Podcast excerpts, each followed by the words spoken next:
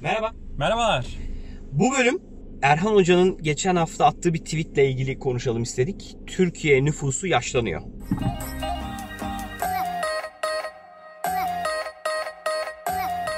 Evet çok ilginç değil mi ya? Sağ, evet, ya biz hep Övünüyorduk.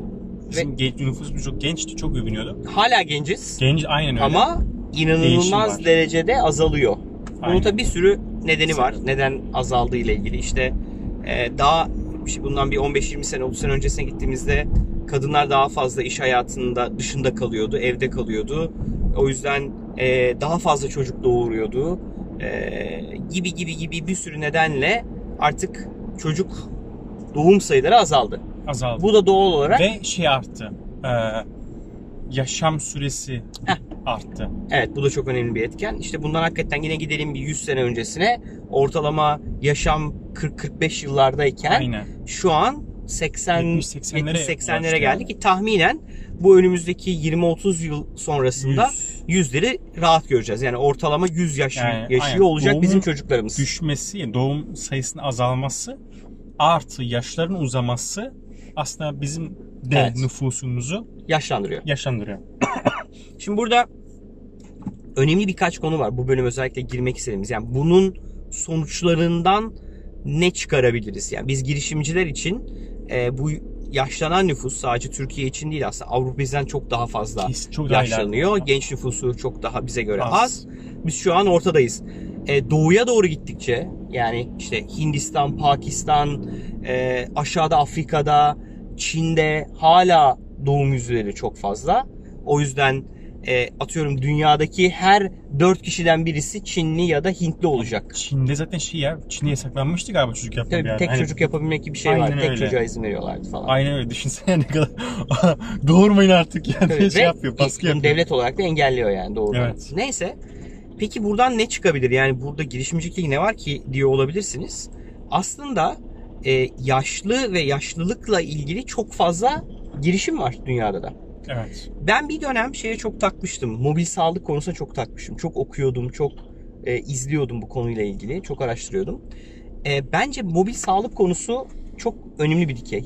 Ne demek mobil sağlık? Yani işte ben benim hastaneye gitmeme gerek kalmadan bazı hizmetleri evde, ofisimde alabiliyor olmam.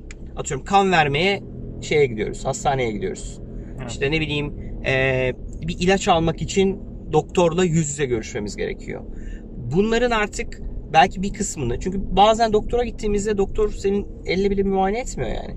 Bir kulağına, gözüne, burnuna bile bakmadı. Bir senaryo oluyor. Tabii bir canım, kan alıyor. öyle. İşte kan alıyor. Kan sonucuna göre bir karar veriyor. Aynen. Bu gibi hizmetlerin, tabi bunu her şey için geçerli demiyorum bunu ama bazı hizmetlerin, bazı Evden. sağlık hizmetlerinin evden, hastaneye gitmeden verilebiliyor olması. Çünkü yaş ilerledikçe yani hastaneye gitme de daha zor Heh, oluyor. bir diğer konu da o evde bakım konusu. Evde bakım konusu. Evde aynen. bakım konusu bambaşka bir şey. Ki orada bir sürü şey var. İşte atıyorum Alzheimer'lı hastaların dışarı çıktığında onları takip edebilmek için kurulan IoT'ler, uygulamalar bir sürü orada şey var. Ve birçoğumuzun ailesinde de e, yaşlı ya da bakıma muhtaç birileri var. Hepimizin hepimizin ailesinde var benzer kişiler.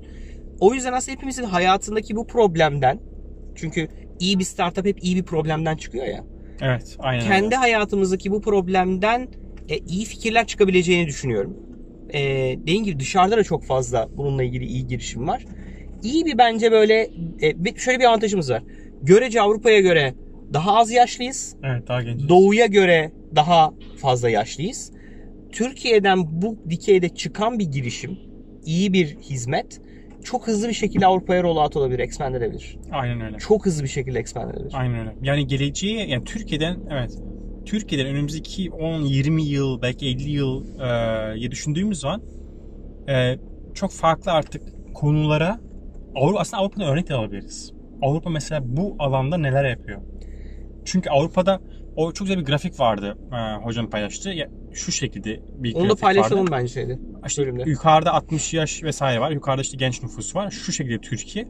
Yavaş yavaş o yıllar Aşağıdaki geçtikçe doğum şeyi azaldıkça aynen orası azalıp yukarısı dikey şişmeye başlıyor. doğru dönmeye başlıyor.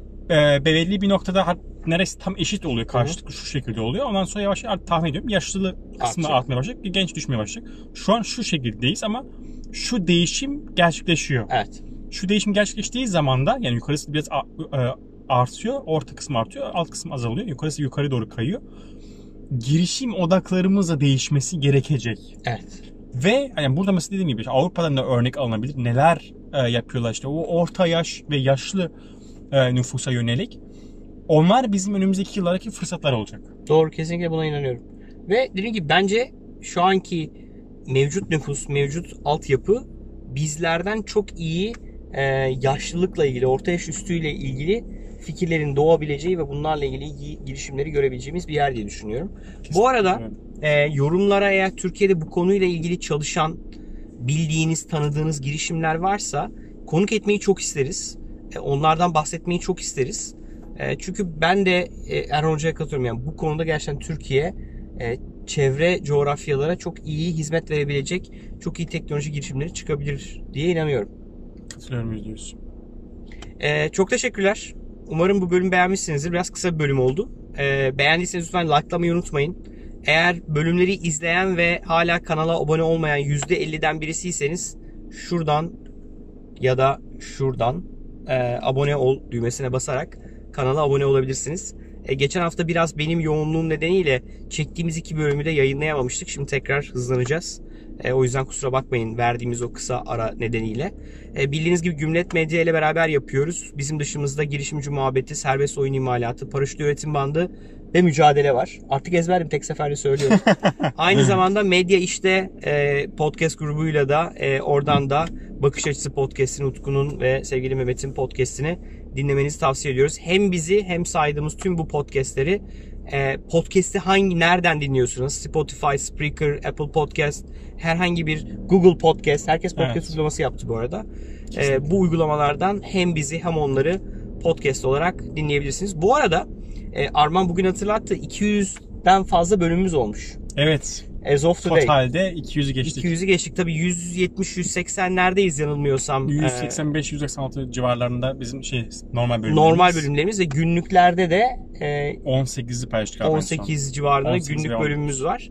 E, destekleriniz için çok teşekkürler. Evet çok teşekkür E, gerçekten keyif alıyoruz. E, arada soruyorlar bana nasıl vakit buluyorsunuz abi bunu yapmaya bu kadar koşma arasında.